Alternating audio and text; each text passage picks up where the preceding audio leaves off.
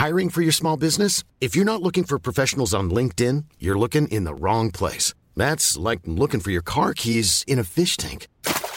LinkedIn helps you hire professionals you can't find anywhere else, even those who aren't actively searching for a new job but might be open to the perfect role. In a given month, over 70% of LinkedIn users don't even visit other leading job sites. So start looking in the right place. With LinkedIn, you can hire professionals like a professional. Post your free job on linkedin.com slash people today.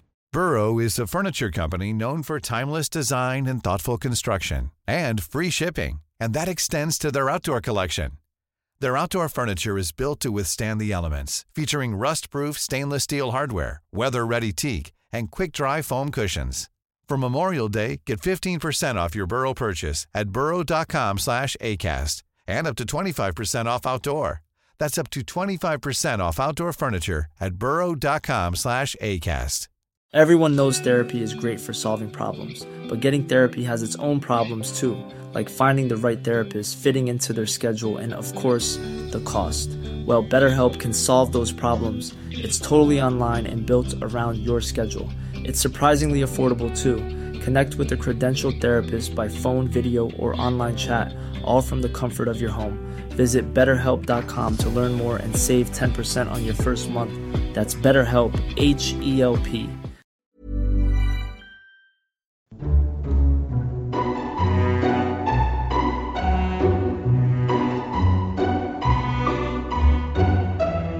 Hello and welcome to Lore Watch, a roundtable freeform discussion about lore and the games of Blizzard Entertainment. I'm Ann Stickney, one of two lore-focused writers over at Blizzard Watch, and I've got both of my wonderful co-hosts with me today. First up, let's introduce him first because I don't do that very often. He would be our shaman columnist, and he's also a lore aficionado. That would be Joe Perez. Hey, Joe. Hello. How you are you doing? today? Well, I mean, I just got a brand new lucha mask today, so I'm really happy. That's cool. I'm consumed with trying to find a toaster, but that has nothing to do with lore, and we kind of have a lot to talk about. So why don't I go ahead and introduce our other co-host, who would be the other lore-focused writer over on Blizzard Watch, and that would be Matt Rossi. Hey, Rossi. Hello, everybody. Rossi's been very helpful and told me which ones not to buy because they burst into flames. So that's good. I mean, if you if you if you don't want to have cool stories about throwing flaming toasters into snowbanks, I can't help you. I think that there's probably more than enough fire in my immediate vicinity that I don't need to contribute. Although I would say Flaming Toaster would make a great metal band name. Ah, jeez. Anyway, uh, yeah. Apologies if my voice is a little bit in and out today, guys. We have wildfire smoke from everywhere, and it's just kind of condensed on the valley here. So I've been breathing it day in day out for the last mm, 48 hours. Fun, fun. Um, speaking of fun and actual fun, we have had so much happen. Since the last show that we recorded, we had the end of the War of the Thorns, the burning of Teldrassil, we had the Warbringer Sylvanas cinematic, we had a different cinematic called Old Soldier that nobody was expecting, and then we just had last week the Battle for Lordaeron come out. All of this, of course, is in anticipation of Battle for Azeroth's launch, which is tomorrow for the people that are listening What? to this on Patreon. What? No, I thought we were going to get a break. I thought this was everything was going to cool down now. What? No. what- no, we can't have more. No. No, and ne- and next time we're going to be like just jumping right into Battle for Azeroth lore because we're going to be playing in the middle of it. So I can finally talk about all the things I've been holding on to. Oh. yeah. Um. Do you guys know which uh, faction you're leveling first? Horde. You're going Horde, Joe. Oh yeah, I'm going Horde. Okay. What about you, Rossi? Uh, I'm gonna. I have four characters I'm gonna focus on. I have two are Alliance, one's Horde, and I haven't decided yet about the fourth. It's either gonna be my Orc Hunter or my Night Elf Hunter. I haven't decided which yet. Okay. I am jumping into Cold immediately because I've been dying to do that since Cold was, you know, a thing back in Warcraft 3. Ever since we first, you know, went to Theramore, helped out Jaina Proudmoore, I'm like, where's your homeland? Why can't we go there? And we can now, and it's going to be great. But I also have, um, I have a Horde alt that I'm taking through uh, Zandalar pretty much the second I finish the Kul Tiras stuff. I don't know. I, I by the time we record the next show, I should have two 120s. So Yeah, I'm looking at probably about the same. But once I once I finish with my Horde, I probably will flip over to Alliance, which is I'm still looking for a place to shove my Alliance toon somewhere. I still don't have a home for them. Ah, okay. So let's just let's just jump into this. Um, as of our last show, we hadn't gotten the Burning of Teldrassil cinematic or anything yet. Um, we hadn't gotten Warbringer Sylvanas, although we knew it was coming out. And when it came out, it turned out it was one and the same thing because uh, Warbringer Sylvanas played at the end of that whole Burning of Teldrassil event. It was um how do we put this delicately a little polarizing for the warcraft community they were not happy with it however i would say that it was once again absolutely beautiful artwork and beautiful story even though it was really kind of heart-wrenching um what did you guys think about that Why don't you go ahead, Rossi? Okay. Um, I don't like the way some people reacted to it, and I don't like it. I mean, I don't think you can say, "Wow, I really liked watching half the night elf race die," because that's what happened. Half of the night elves on top of that place died, and that's not fun to watch. So I can't say I liked it. I thought it was very powerful. It was very affecting. Um, it certainly made me hate the horde, like straight up. Uh, I want the horde leadership dead. I don't want peace with them. I don't want to negotiate with them.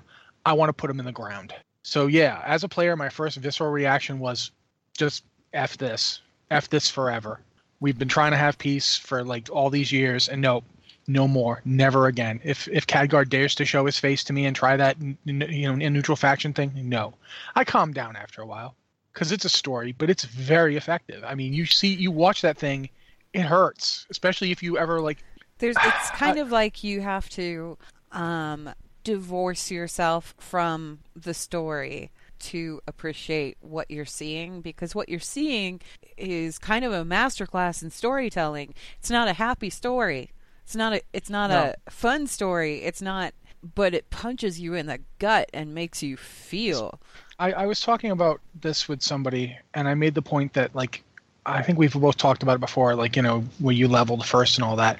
I, I did a tweet where I said it just hit me that this character can never go back to the places that they Mhm. leveled in. They're gone.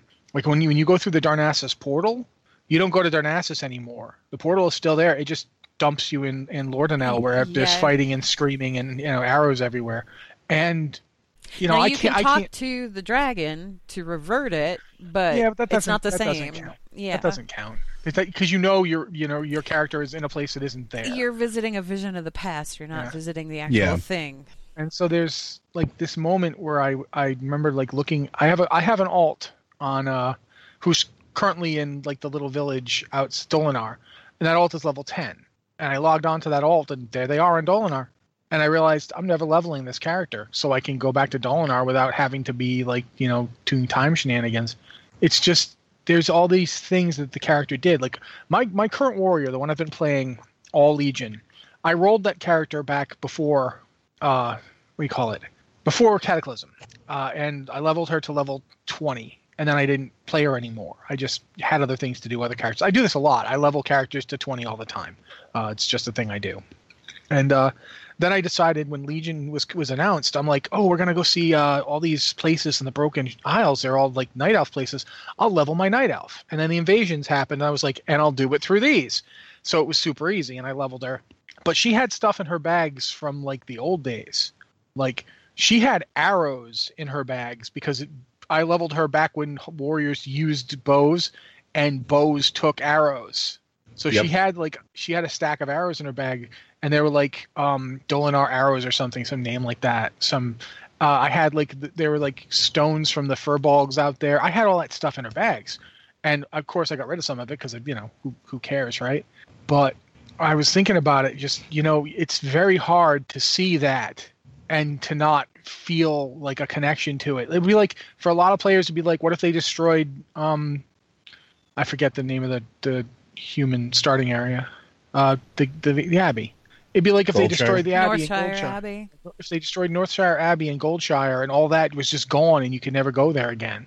Okay, just- I do have to interject that there are probably a, a subset of people that would not mind if Goldshire suddenly went up in flames. Yeah. Well, okay, gotcha. But still, it's it's a it's a big change and it hit really hard. And I think part of the problem is that we had two weeks of it. We had two weeks of build up to that moment. We had the week of just going out and playing, and you guys, you know, you did that whether you did Mhm. it Order Alliance side or both. I did it on both.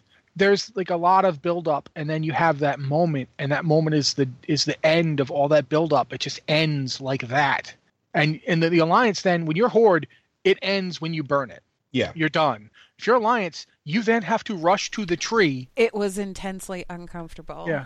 Can, can, can I talk about that, or do you want to talk about that? Um.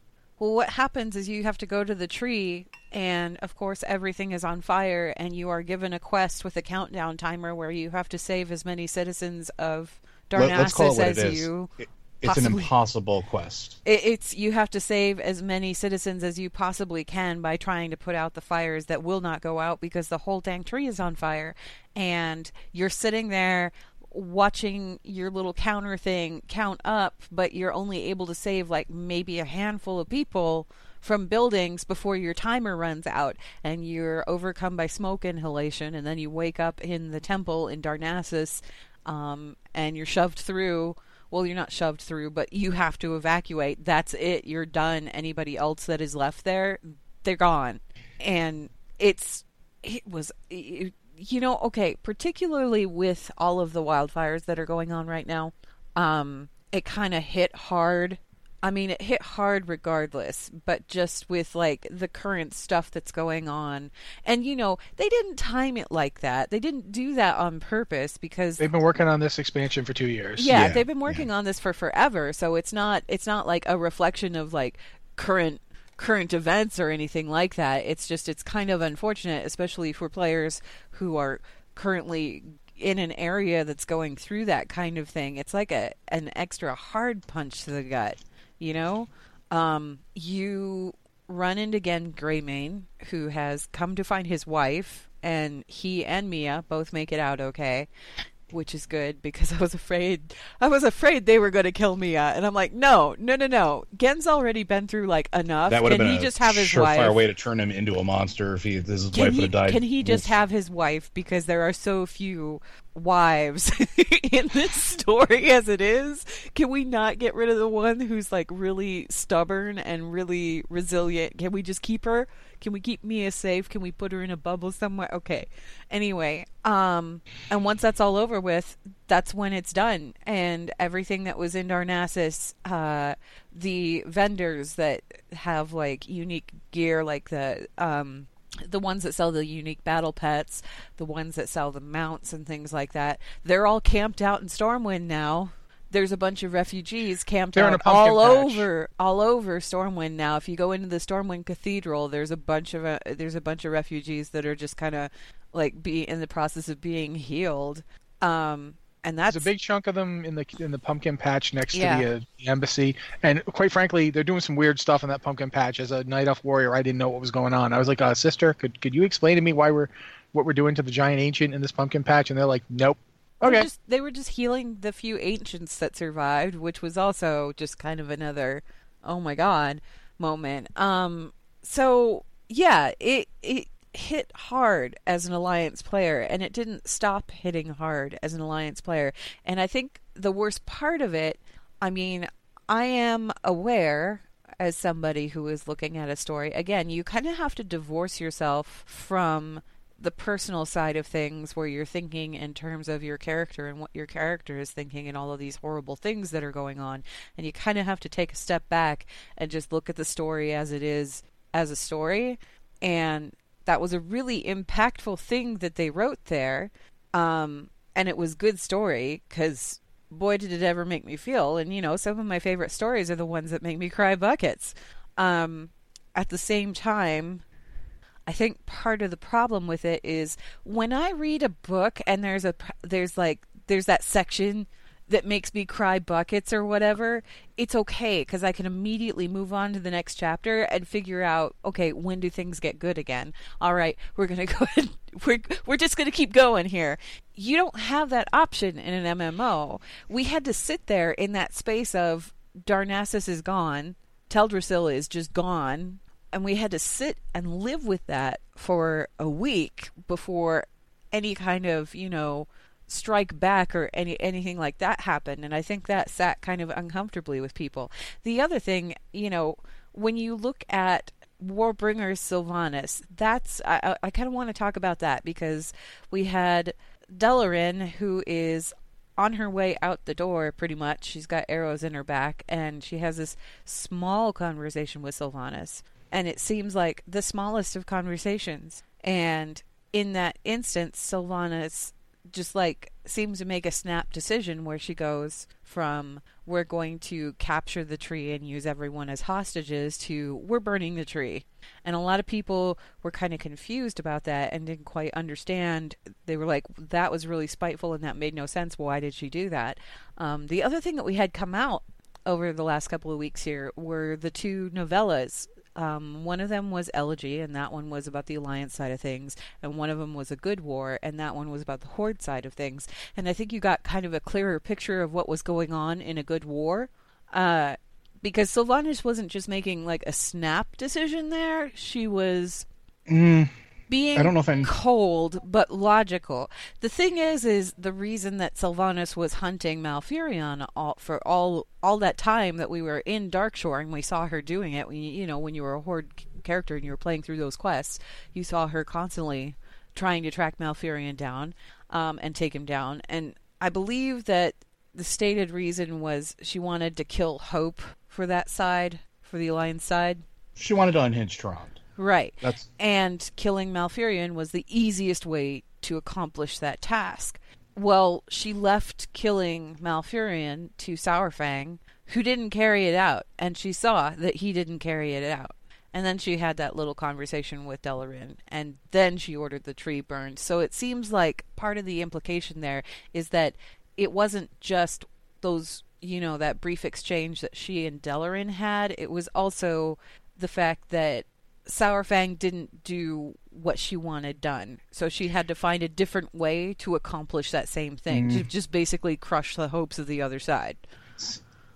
so I have a, a weird take on it. Like I've been complaining about this line of, of thought from Sylvana since day one. Go for it. Um, and and a good war added a lot of context to it. And at the root of it, I kind of understood at least the the sort of the strategic logic behind taking and keeping the tree. And it made sense in the capacity that it was explained that if you occupy that space, it causes a rift between the alliance and puts pressure on Anduin because if he doesn't, you know, listen to, you know, the night elves and go back and try to retake Darnassus, that's going to irritate the Worgen who have lost their city and it's been under the control of you know the Forsaken for how long now, and they haven't moved to take that back at all. And the idea was to sow political discord uh, and keep the alliance busy while originally minimizing any non-military deaths. Now that concept obviously flew out the window, but I kind of I, I saw where they were going, and it, it made sense from a strategic standpoint. But then you saw like this sort of unhinged moment start with Sylvanas, and that's something that I think hasn't been portrayed well through the questing. Is that these all of these things, all of these decisions seem to be made rashly and without context.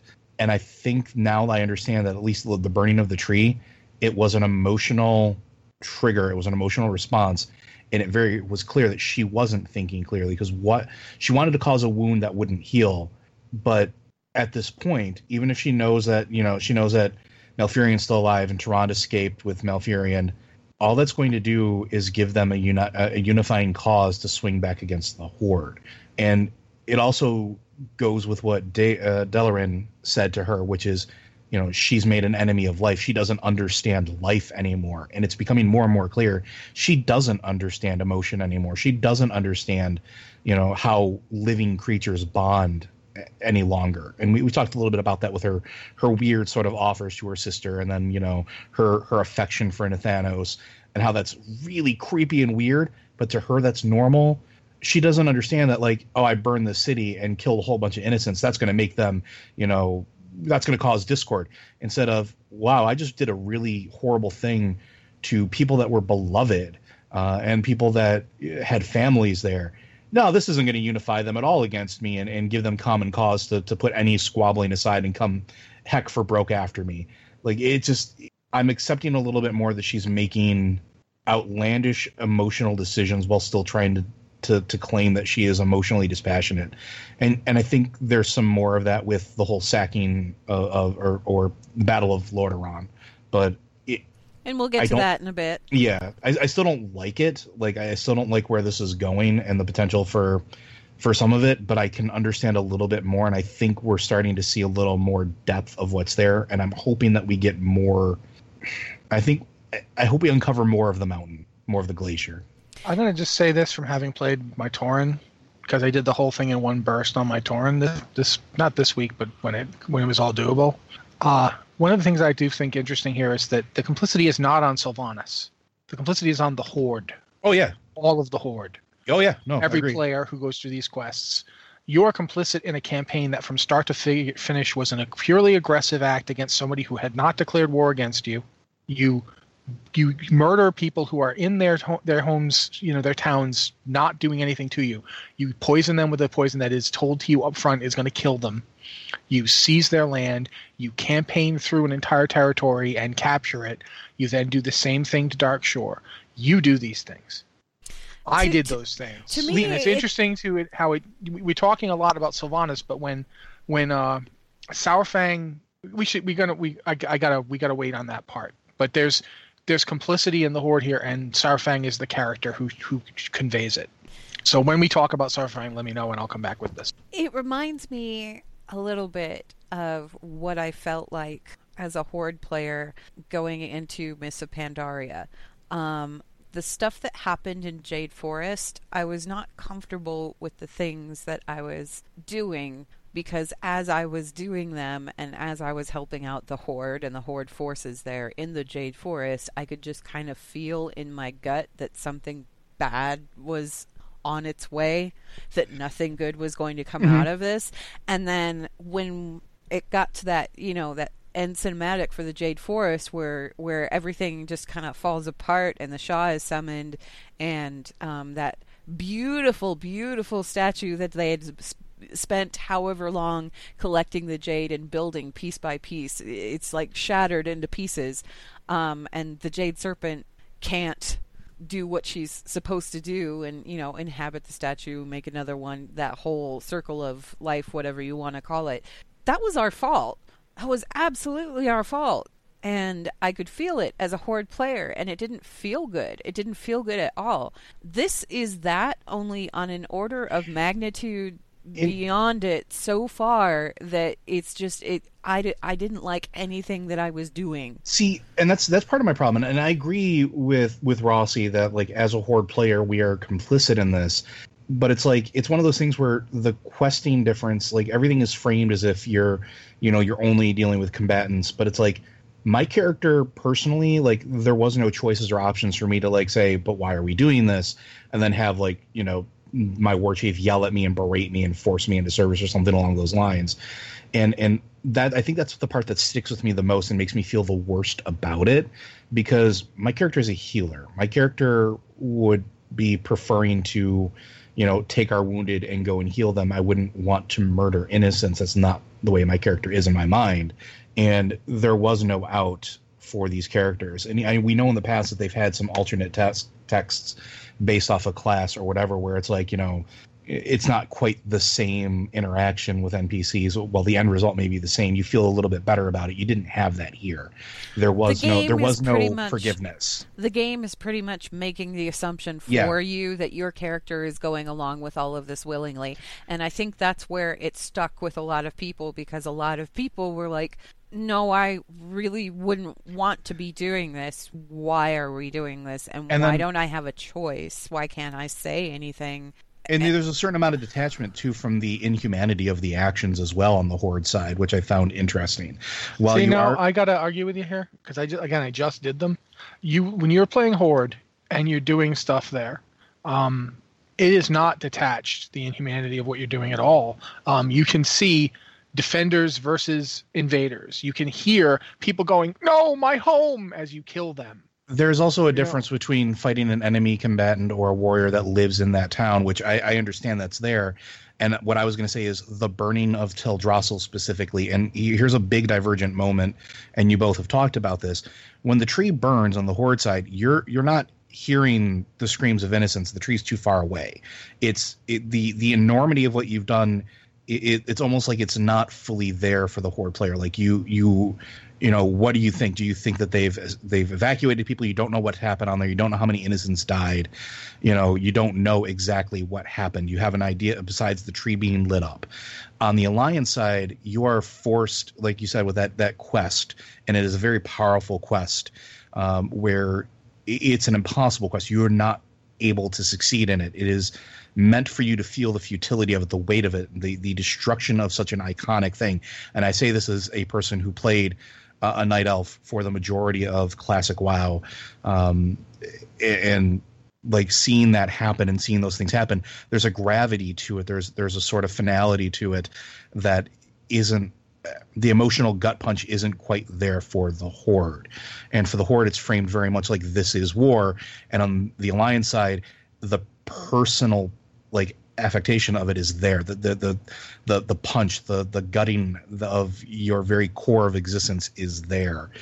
And it's it's interesting to see that disparity between the two. Okay let's take a minute here and let's talk about Saurfang because Saurfang was actually a bigger player in this than anybody really surmised. I mean, he comes across as a fairly big player in the quests that you play, but he you he's gone for a, a, good majority of it. Sylvanas sends him to Felwood, and you don't actually see him until you're closer to the end of the campaign.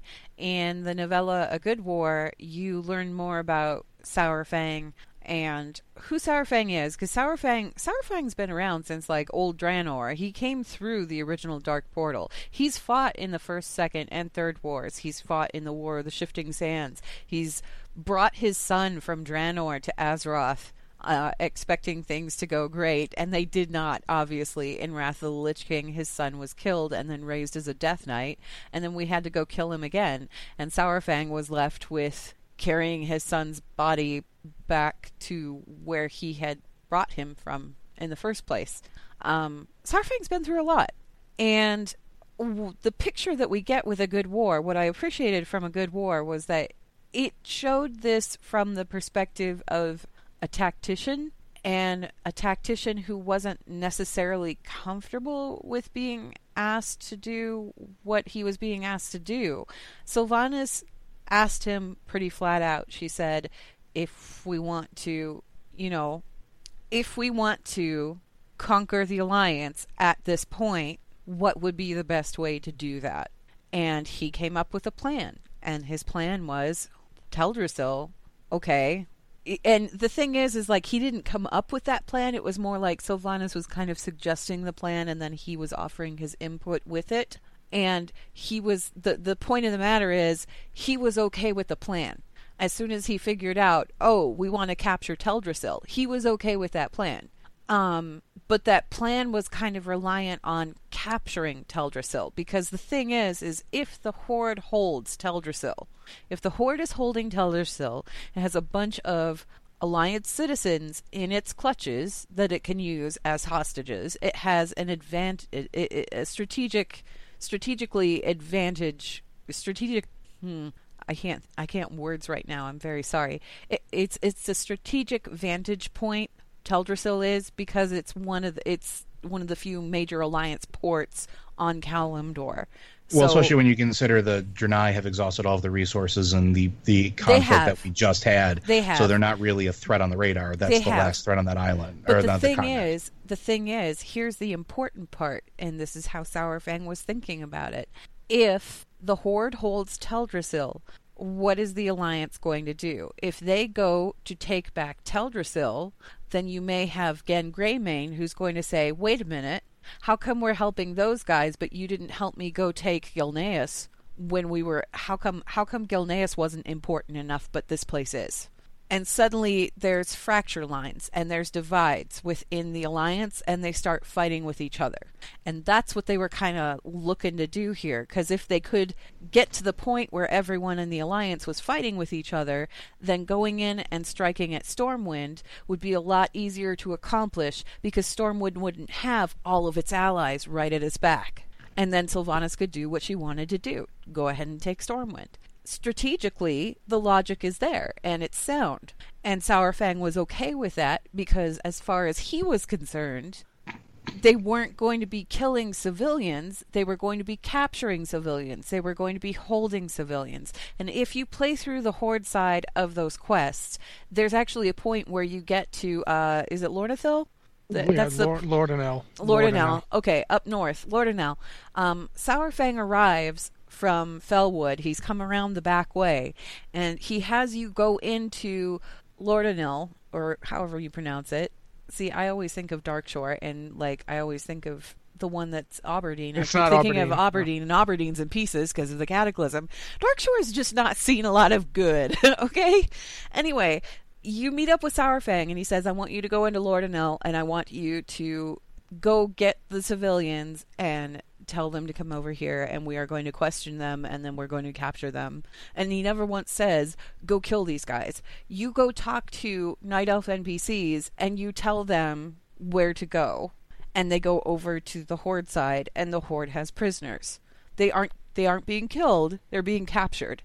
And to me, there's a big difference there because Saurfang knows that this is war, and he knows war. He's fought in a lot of war over his the course of his lifetime, but he also knows the honorable way to fight a war. And the mm-hmm. honorable way to fight a war does not involve killing civilians. It does not involve striking people in the back, which is what he did to Malfurion Stormrage. And as soon as he did it, he regretted that action like almost instantaneously because that wasn't a fair fight.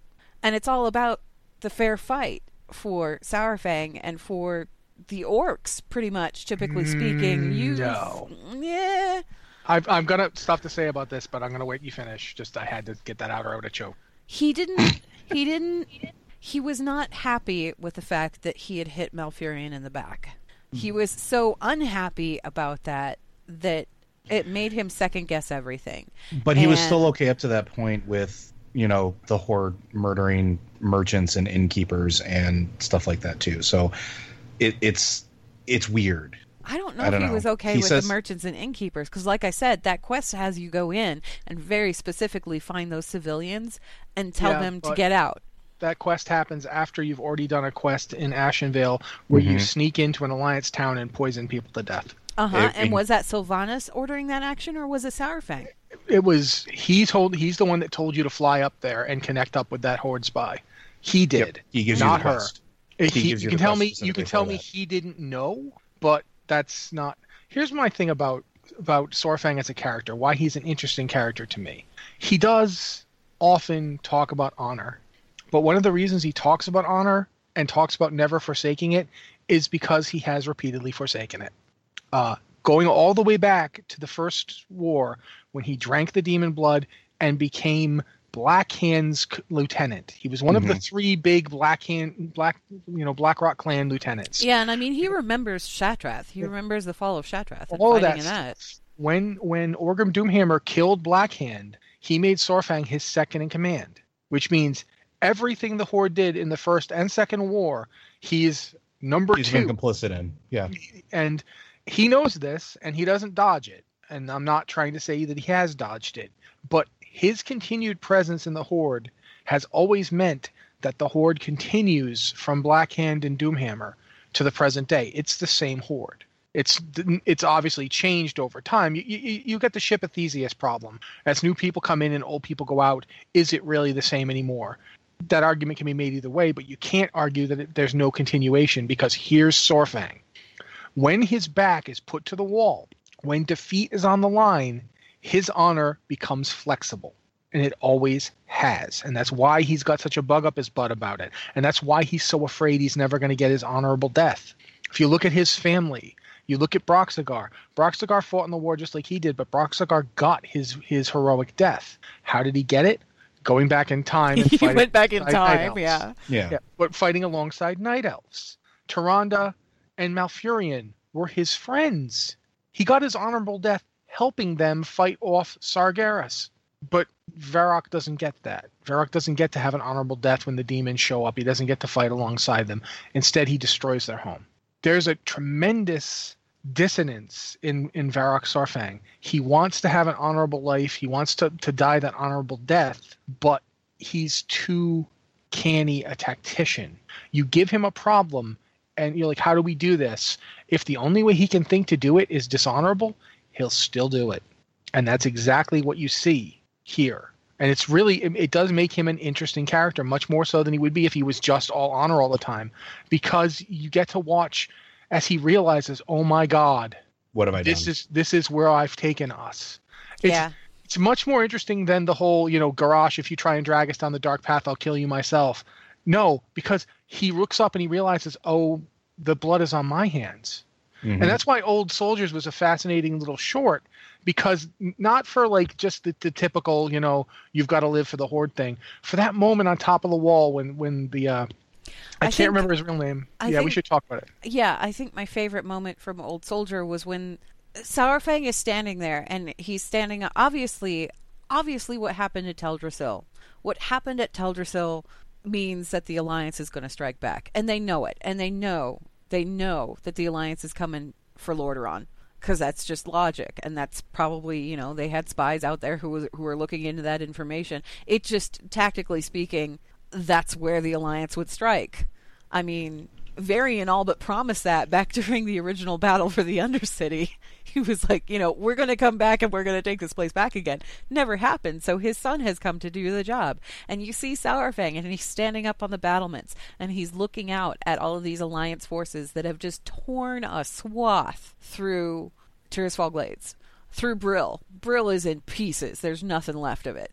And he's standing there and he's looking at all of this and he starts going to take off his armor and the troll comes up. Um, and ah, I wish I could remember his name. I can't remember his name. Zappy Boy. Anyway, so Zappy Boy comes up and says, "How many? How how many are there? Or how many do you think are there?"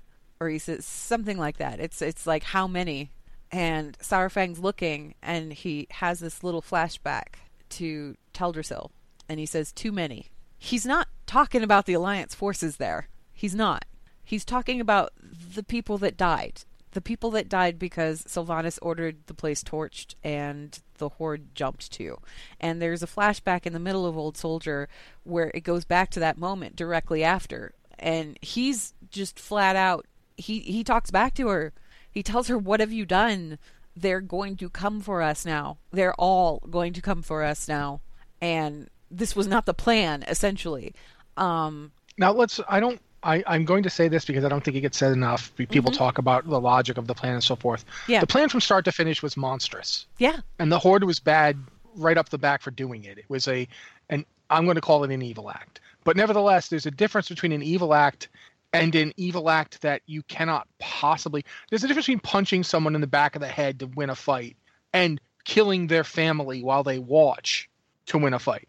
And Saurfang is okay with the first one. Like he'll he'll talk about honor a lot, but if he has to, he'll he'll cheat a little bit. But there's the difference between hitting you in the back with an axe, which he regrets, but he did in the impulse moment. He'd do that, but his impulse moment would never lead him to burn an entire city's worth of people to death Well, because it's just it's the monstrousness of the act is far beyond the scale. Do you know what I'm The- saying?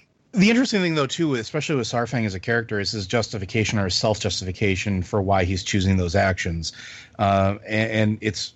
I hate to say it's purely selfish, but it comes across almost like that because when you're reading a good war and you're going through, you know, even some of the stuff that they show in the cinematic from from Old Soldier, he's a very broken orc. Like he's broken for so many things because he's lost everything he thought he was fighting for and everything else. And so he has it in his head, and, and this is said during the novella, this is said during multiple times, that all he has left is the horde. And so when he's making these decisions, particularly in like the questing leading up to the burning, it's I'm doing this to keep the horde safe. I'm doing this to keep the horde safe. This justifies my action. It's very, it's almost Machiavellian in that way, where he's he's convinced himself that this is the necessary steps to secure the continent to keep his horde safe. The only thing he has left. Doesn't have his wife anymore. He doesn't have any of his friends really anymore. Uh, his son is dead twice over, and he has been denied even joining his ancestors in death multiple times because something always, you know, he either finds a way out of it or something happens that he just doesn't die. And so all he has left is the chi- the the last remaining child he has, which is the horde. And you said it earlier, like because of him, it's the same horde as before. And, and I think that's it. I think that's that's interesting to me is because he that's what he hides behind almost. And up until the point of the burning of the tree, like he's justifying like you know, I can go ahead and we can we can kill their warriors. That's fine, and we'll take Teldrassil, and I'll make sure that the civilians are safe, um, and we'll use them as a bargaining chip to keep the alliance at bay, and that will keep the horde safe. And I don't know. I just I I find that fascinating. There's an interesting point to the these quests leading up to it, and I do want us to get back to the old soldiers and Saurfang, but there's an interesting point where every as Sylvanas leads you from quest to quest, she routinely disparages the night elves as savages over and over again. These savage elves will do the same to you. You have to strike because these savage elves, you know, will strike back. There's a, a lot of projection there. The horde uses the same terminology that's often used against it to justify what it does. It's it's really interesting to see it from Sylvanas' perspective. Saurfang at, atop the wall, when you're talking about the, the visual the visions he's having the reason he makes the decision he makes, which is to walk out and try and get the uh, good death he's always been denied, the fact that he's talked out of it, that's all interesting and it's well told. But what I really found fascinating of the character is the the fact that it's not it, it's not any one particular thing he's done. It's just the weight of it, the, the overall weight of where he is at that exact moment that I found. Teldrassil really. was the last little feather on a giant, giant pile that was already weighing down on him pretty heavily. Um, so let's let's jump from Old Soldier because Old Soldier was interesting because he was having this conversation with this troll, and the troll was very much like voice of the horde, eager to battle, eager to do all this other stuff, very admiring of Saurfang. And Saurfang, it seemed like Saurfang's reaction was more like, "Why are you admiring me? I've done nothing to be admired." Well, yeah, because his life has been like we've said Yeah. before. I think I called him the orc that lived. Yeah, I mean, he's just he's been through so much. He's been the, the second to Orgrim. and he just He's can't he can't get that honorable death that he really Well, wants. but I'm to, to curious, people too- oh, Sorry, just to, to someone looking at him from like a lot of modern horn players, I feel like in a, in a lot of ways Zappy Boy is the modern horde. He's Yeah, the modern kinda. horde player who doesn't get how awful a lot of this stuff is and just thinks, you know, yay, we're the horde and we're great because we're we know we're we're underdogs who stand up together and but you guys don't actually see the full like that's why I think I think I used the line that this is the expansion where the soul of the horde finally gets decided Mm-hmm. Because I don't disagree with that. up until this point, the horde is basically coasted on. You guys joined whenever you joined, and you think the horde is this, but you've forgotten all this other stuff, and now you're going to see it. now you kind of have to gonna- confront it head on. Yeah, and the alliance. One, I, I have problems with the alliance story. I don't know if we're going to get to them, but I will talk about them if we do get to them. But we should probably continue going to the actual Battle of Lordaeron, otherwise I'd detract us even more. Yeah, the Battle of Lordaeron was actually kind of interesting because Old Soldier, the end of Old Soldier, has Saurfang decide not to continue on his trek across the battlefield for that honorable death. Um, good old Zappy Boy says, "Well, the horde is all I have." Because he asked him, he says he, he he asked him something about his father, and the guy says, "Oh no, my father's dead. Uh, the horde is all I have," and that seemed to strike a chord with Saurfang because the horde is all he Yeah. has, and Yep. he realized that he can't just abandon them. He can't just leave them behind on his own, you know, personal quest to find that honorable death. He can't just leave them in the lurch, not when somebody like Sylvanas is leading it, and maybe not in the best way that it could be led. There's something going on here, something bigger going on here. So Saurfang decides to stand and fight, and that that the old soldier cinematic leads directly into the battle for Azeroth cinematic, where you know you see Saurfang on the battlefield. That's the reason he doesn't have full armor on the battlefield, is because he ditched half of it when he was doing old soldier, and he didn't get a chance to put it all back on again. That's fine and everything. Um, we jump into the actual battle for Lordaeron, which was last week's events, and um, first off, the battle itself is interesting because Anduin is there trying to gain a victory. It's like you struck us, we're going to strike back. You took you took the night elves home, we're going to take your home directly. And Sylvanas' response to that isn't okay. It isn't okay, we're going to fight you back. It's okay, we're going to lure you into the center center of it and then we're just going to destroy it because I don't care. Um, I don't know about that though, actually. And I was thinking, I've been thinking about this. I, I ever since before the storm, I was wondering if this was premeditated. I feel like it probably there's, Because- there's some degree to which it was premeditated because she she knew what she was laying out. She she Well, knew what she was. If the alliance for I mean- some reason broke through those walls, she had plans in place to lead them exactly where she wanted them to be. But I'm wondering if it's more than that. I'm wondering if this also has to do with Calia and the fact of what happened with, you know, the idea. Oh, the idea. God. Yeah, yeah, hold on a second. With the idea that now she has, if Calia had survived, she doesn't know if she's dead or not because literally she shot her with an arrow.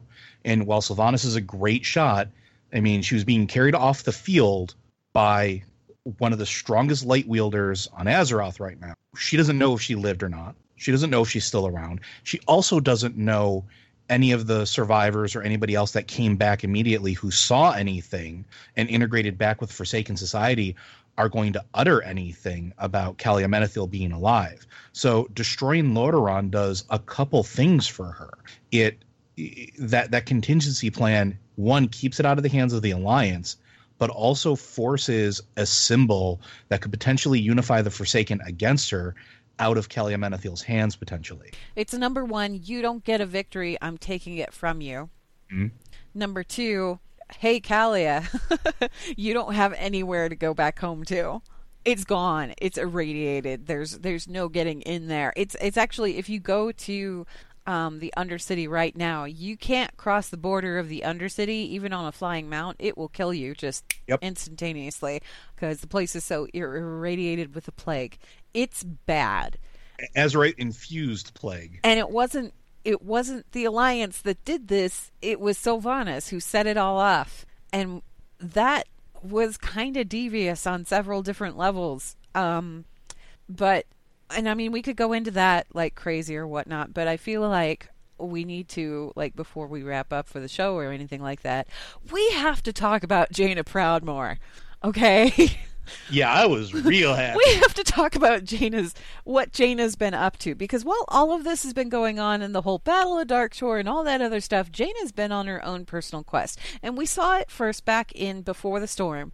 She's in one very brief section of the book where she arrives in Dalaran, and the only person she speaks to, the only person she sees is Kalecgos. And she basically apologizes to Kalecgos and says, Look, I'm not coming back. I can't come back. I've had too much happen and I need to figure out who I am because everybody keeps telling me that I need to move past this and I can't.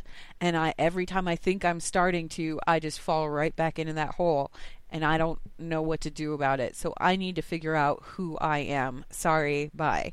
And they part ways. From there, we get the reunion comic. She goes back to Theramore and while she's in Theramore, she's reminded of what happened there. Not just the city being destroyed, but like before that, when her father arrived, and that she let the horde basically kill him. She stood aside and let the let the horde go take care of him because she believed so strongly in this ideal of diplomacy and peace that she would, you know, let her father die. Um, and that leads her to go back to Kul Tiras because she hasn't been back to Kul Tiras since she left it to go study in Dalaran. Like since she was a little kid. She has no idea what it's like there or anything. So she takes a trip there and she disguises herself and she discovers that she is not a uh, well, she may be a well-known name in Kul Tiras, but it's not for good reasons because her father was beloved. He he was really a beloved man, and everybody looks at what Jaina did as something so unthinkable and unspeakably evil that they've written songs dedicated to how perfectly awful she is as like a warning.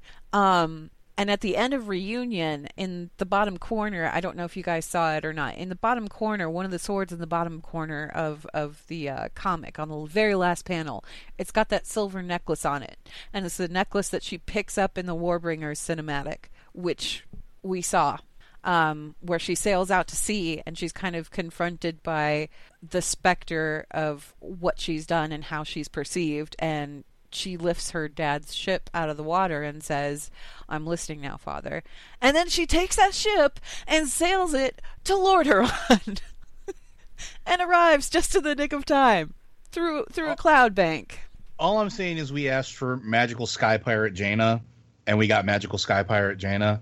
Like, I, I, I felt so happy, and it was such a cool entrance. Like seriously.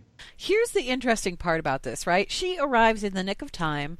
She casts a spell that kind of eliminates the plague on the field and allows them to actually enter the city. She like swings the ship around and uses arcane construct cannons to blow a hole in the side of the city so that the alliance can get in.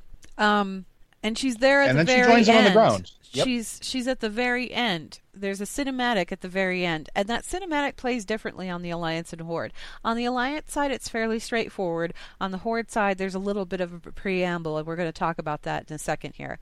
But on the Alliance side, uh, Anduin, Jaina, Alleria, and Genn go walking down that corridor, and there are some striking similarities to the original cinematic in Warcraft 3 where Arthas returns to Lordaeron and kills his father.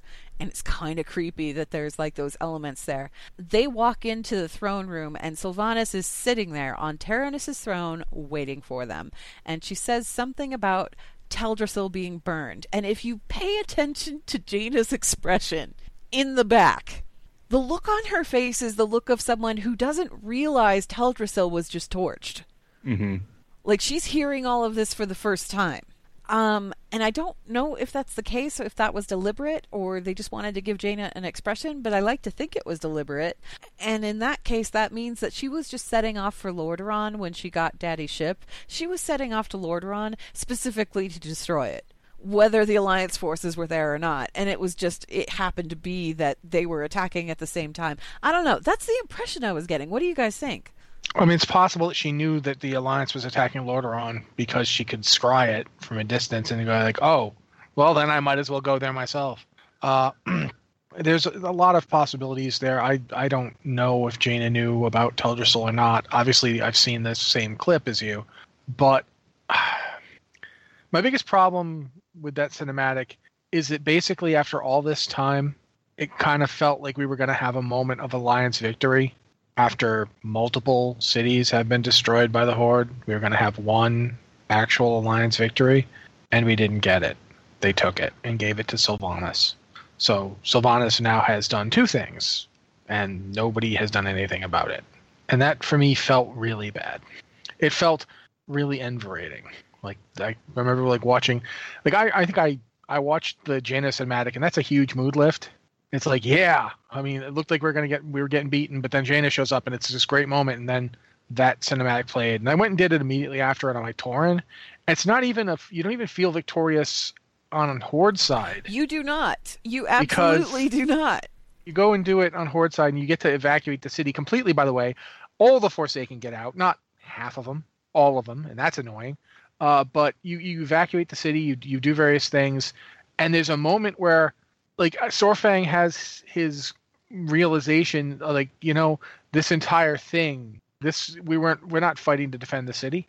You know, when he when he watches, there's a point in the in the uh, the cinematics that they show where Sylvanas basically just says use the blight, and they they spray the blight out on the field, and it kills her own people. And she doesn't care. She No, just not raises even a them little. as skeletons. there's a skeleton army comes up and it's like there's Tauren in it.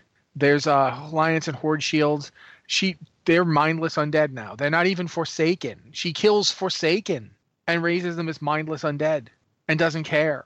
And that's the Well- moment where Saurfang just doesn't. I'm sorry. You know that I was gonna say that's kind of a big thing. I don't want to gloss over that. Like she, she, Sylvanas, not not Valkyr, raises necromantic undead. yeah, but they're just mindless undead. The whole point is the Valkyrie and the ones she needs for minded Oh, undead. oh, I know, but I'm-. We've never seen her do that. She hasn't pulled a "Hey, I'm going to raise the dead" before. She's That's never usually done that. pretty much in the Lich King's wheelhouse, which is Yes. why it's kind of concerning. Yeah, I was that, and that's why I'm like a little. I was almost confused because like, and, and here's the thing: like, I know that they love to pull abilities from other games into, you know, WoW. Like, you know, Heroes of the Storm abilities wind up finding their way in, like with Lily and Chen and stuff like that, and I think that's cool. Um, this isn't even something that they're pulling from another game. I take it her. back.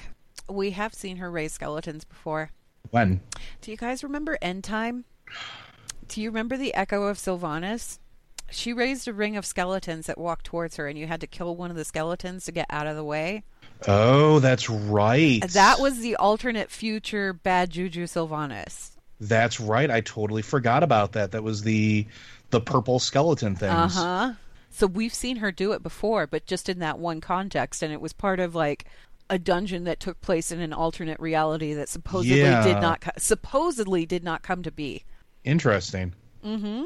That's the only place I've ever seen her do that. Well, until now, obviously. Yeah. Um, what I found interesting about the Horde side of this whole cinematic thing, though, was obviously, you know, you do see Jaina arrive on Horde side, and it's just as cool. and yes, you're a Horde player, but you're at the same time, you're kind of like, Hi, Jaina! It's so good to see you again. Oh, you're blowing up the city. Oh, you're probably going to kill us all. It's okay. You're cool. I love your ship. you know? Somebody had something on Twitter where they were like they were posting how it was weird because their character was like fangirling over Jaina while they were desperately trying to escape. Anyway, uh the horde side of the Senate, the horde side of all of this, Saurfang has had enough and he stops at, at the uh Uh, just before the entrance to the Lord Lordaeron throne room, and he has words with Sylvanas, and Sylvanas essentially says, "Fine, you can stay here and fight, die for all I care. I don't. Maybe I'll come back later, and I'll raise you so you can continue to fight for me without any arguments." And she walks into the throne room, and they close the doors. And Bane is the one that closes the doors. And this is the part that's really powerful to me because the expression that they got out of that Tauren model was just it was so good. Like the cinematic team is so on point because the barely suppressed rage when he turns around and he says, "You've left Saurfang out there to die," and her only response is, "If it concerns you that much, you're welcome to join him." And when he walks off, does he say? anything about the war chief. No, he says for the horde, and then he walks off. Mm-hmm. But the when the way he says for the horde, there's this unspoken and not you.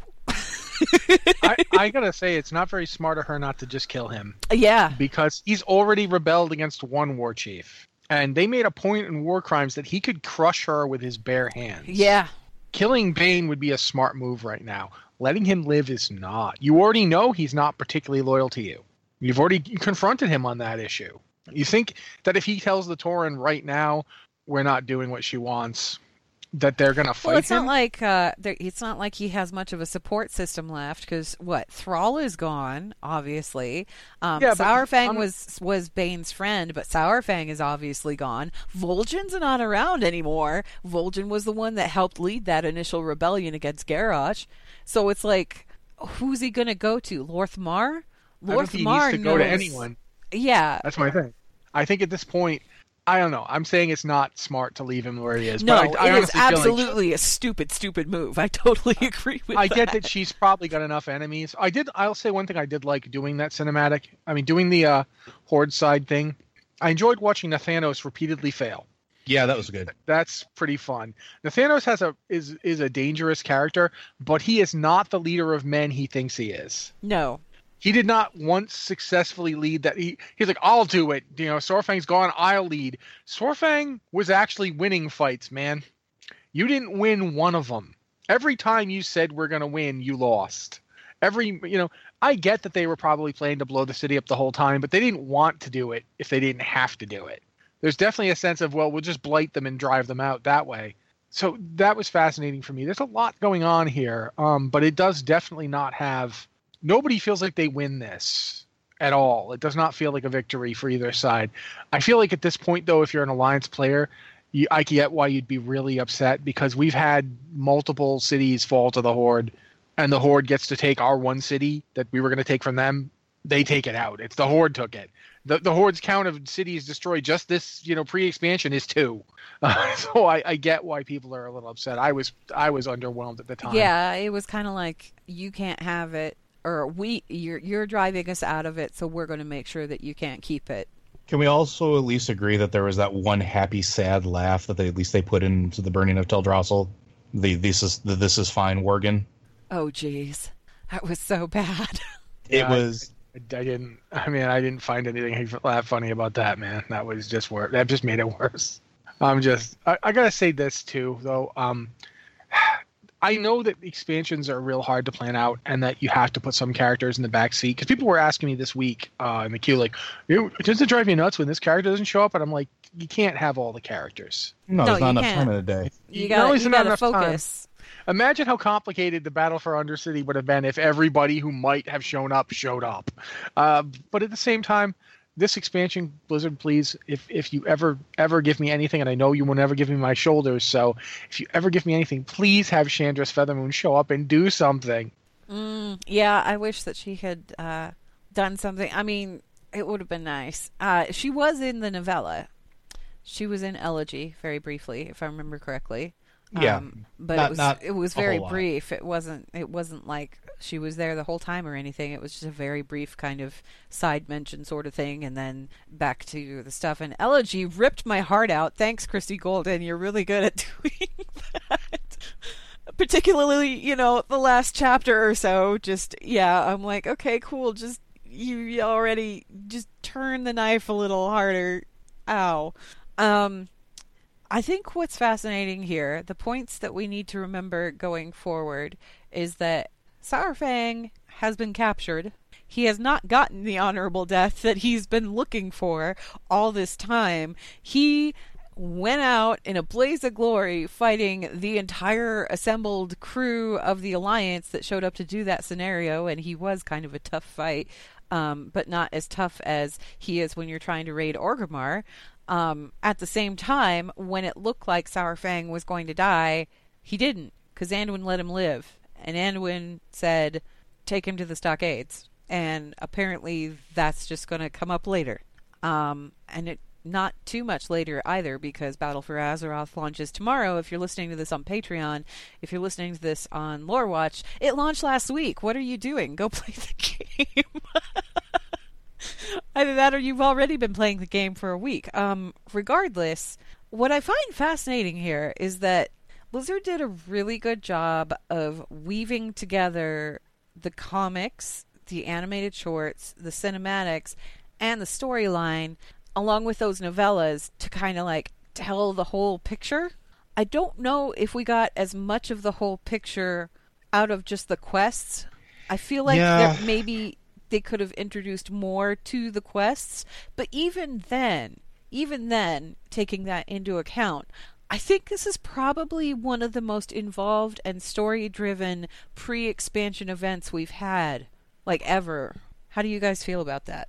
I actually Uh, complained about this um, a couple other places where I feel like I, I don't mind having more in-depth stuff being elsewhere when it comes to storytelling, as long as the meat or the heart of it is still like present in game. But this is one of those things where I feel like it really wasn't, and that if it, it, one of my one of my friends played through the event but didn't read the novellas, didn't watch the cinematics because he didn't have time to, and like he was just dumbfounded by some of the things that were happening that there's no context for in the quest. So it was it was a weird choice to me. See, I, I don't agree that there's no context in the quests. I straight up think there is, but a lot of players don't want to see it or believe it. And we I've seen this a lot. I've seen like we get emails every day it's like, what if uh, Azshara is possessing Sylvanas? What if Sylvanas did it because the old gods are in the tree? What if people want not this not to be happening? They want there to be any reason aside from this is what my faction has always been like for this to be happening. And I think that's to a degree.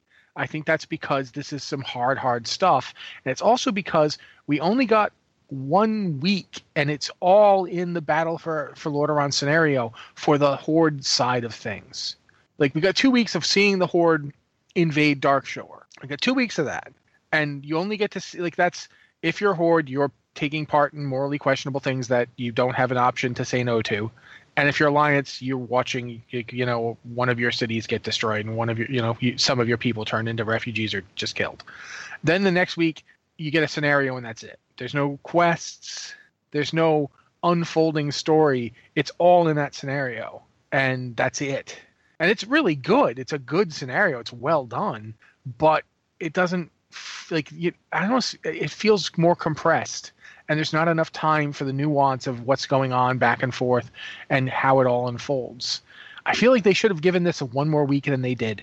Yeah, and and they I would could agree put more that. stuff in. They could put more stuff in because I mean, before I read the the novellas, in some ways the novellas made me angrier as as a player. But I also, as somebody who likes reading stories, they also made it okay. Here's the context. Here's the real stakes. Like I didn't know how many people died on on on Darnassus until I read Elegy, and the part where like you know Tyrande is praying to Elune for like some form of mercy for her people, and so Elune puts them all to sleep so they won't experience burning to death. Like, oh my god, you can I It was I hard to read. I read that and then I'm like, I don't know if I'm going to be able to level my horde character because right now I want to throw him in a volcano. I, I don't want to look at him. I don't going up to, to get like gear on the my character on those those quests afterwards. I I seriously like was like, no, this isn't happening today, dude. You're gonna have to miss out on a day of gear. I can't play you today. I can't even look at you today. Here's the Um, interesting part, though. We had all this lead in, and like I said, um, do you guys think this was probably one of the most evolved, involved, like story wise? This is this is like compare it to inva- to the, to the way Legion did it, where it was just demon invasions constantly. Yeah, That was just all all the Legion lead up was was demons, demons, demons, demons, demons, demons, demons, demons, demons, demons, demons. demons. This was, you know, this happened this week. Oh God. this okay, was next on week. like an entirely different level, and I mean, even Yeah. with even with um, even with the the lead up to Cataclysm, where we had, you know, there were like elemental unrest in the city and all this other stuff that was going on. It didn't have quite the the weight of all of this. Even Wrath and Wrath, uh, uh, Wrath arguably had one of the better lead-ins to an expansion because the whole thing with the zombie plague and players spreading it around that was pretty fantastic. But I'd argue that it still wasn't as story heavy as what we just experienced.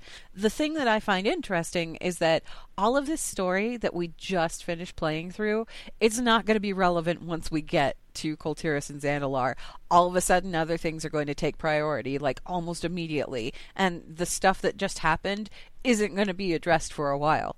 Um, But the interesting thing is that the motivation for us going there is very much rooted in it is stuff that was rooted in all of this. Yeah. Yeah, you know, it's the we need a navy, we need a navy. It's so the, we're gonna go we here. just finished kicking the snot out of each other. Neither one of us is very powerful because we just expended a lot of our power and a lot of our fighting forces up on Argus. We need more backup, and both sides are looking for more backup. And this is all framed on the backdrop of, hey, our planet is dying. Maybe we should do something about that.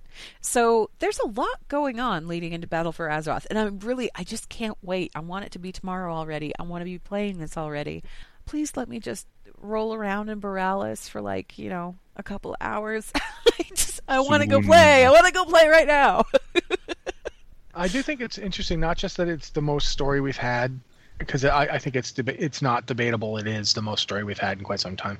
It's like if they took the opening to Cataclysm, the opening to Mists of Pandaria, and the opening to Legion and kind of crammed it all together to a certain degree. yeah. Um, I mean, less hectic than the invasions got. The invasions near the end, you were like, there was literally continuous demon invasions.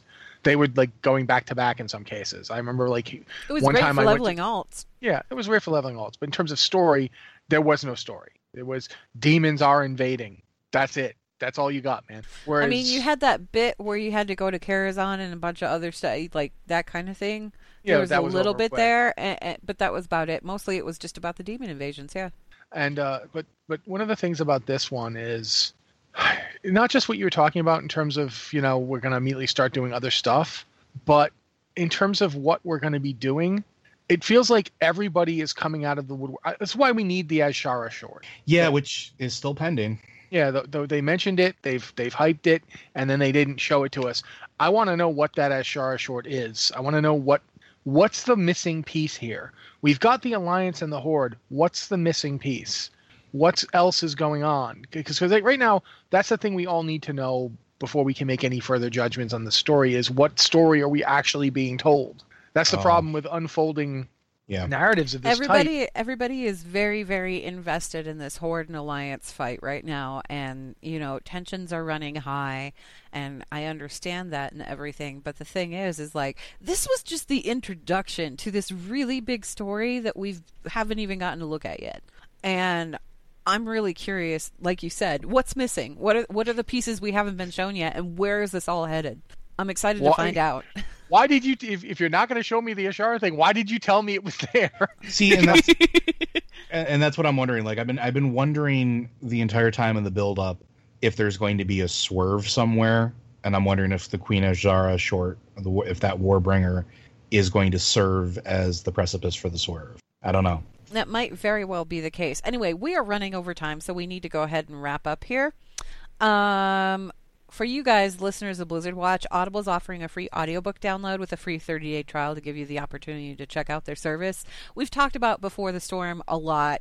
Um, it's a very much a part of that story that we've been experiencing the past couple of weeks. There are actually pieces in the book that take place in cinematics that we've already seen in game. The epilogue for Legion, where both sides discover the Azerite, that's actually explained in detail in the book, and there's a bunch of other stuff in the book as well that's really relevant to what's going on. You can make that your free audiobook download if you want to, and the person who reads it is the same person who is the voice of Anduin Wrynn in game, so it's a really good audiobook.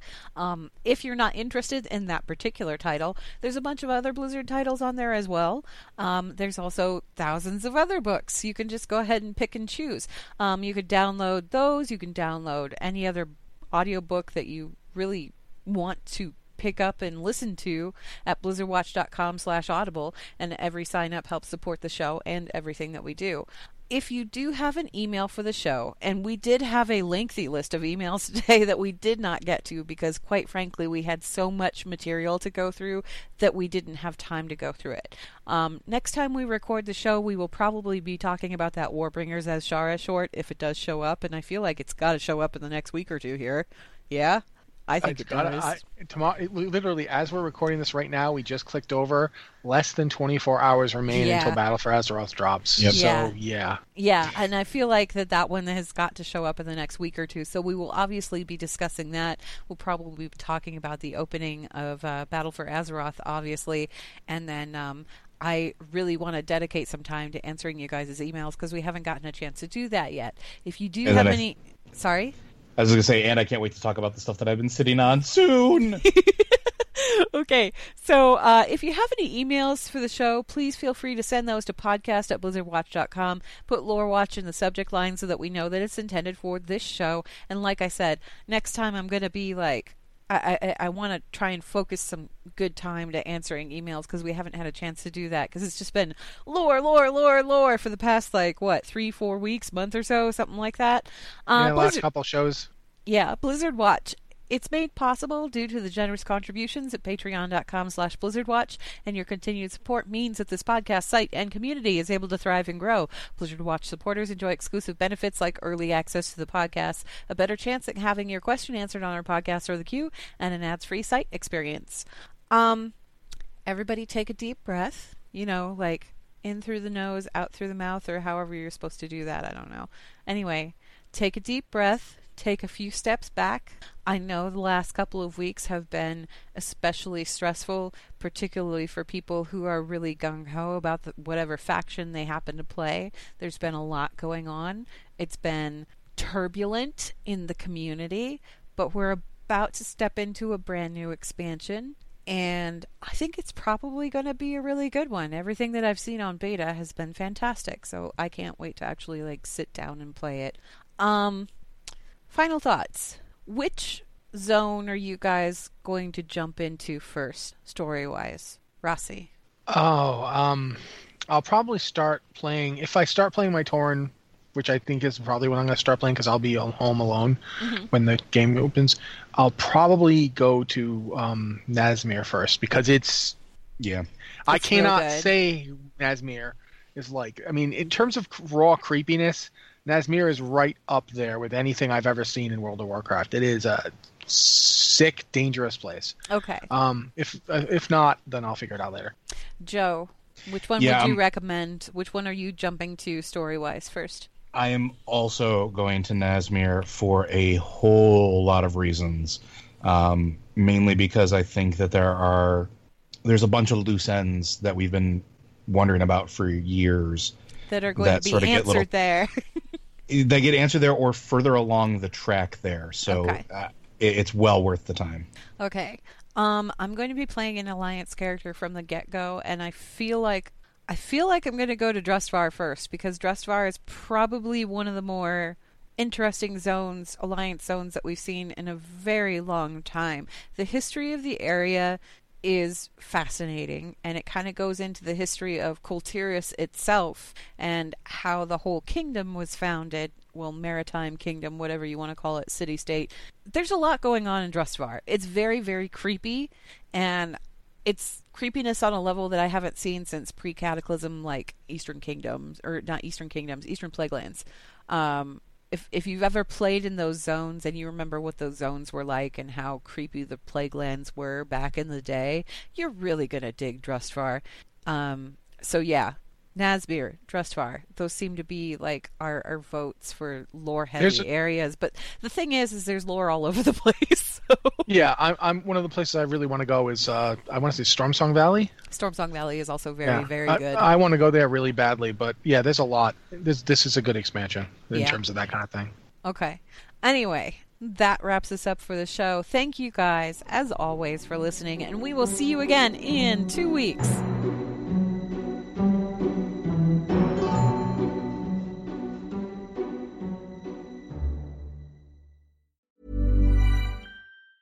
Hi, I'm Daniel, founder of Pretty Litter. Did you know cats tend to hide symptoms of sickness and pain? I learned this the hard way after losing my cat, Gingy. So I created Pretty Litter, a health monitoring litter that helps detect early signs of illness by changing colors, saving you money and potentially your cat's life. Pretty Litter is veterinarian developed, and it's the easiest way to keep tabs on your fur baby's health right at home. Go to prettylitter.com and use code ACAST for 20% off your first order and a free cat toy. Terms and conditions apply. See site for details.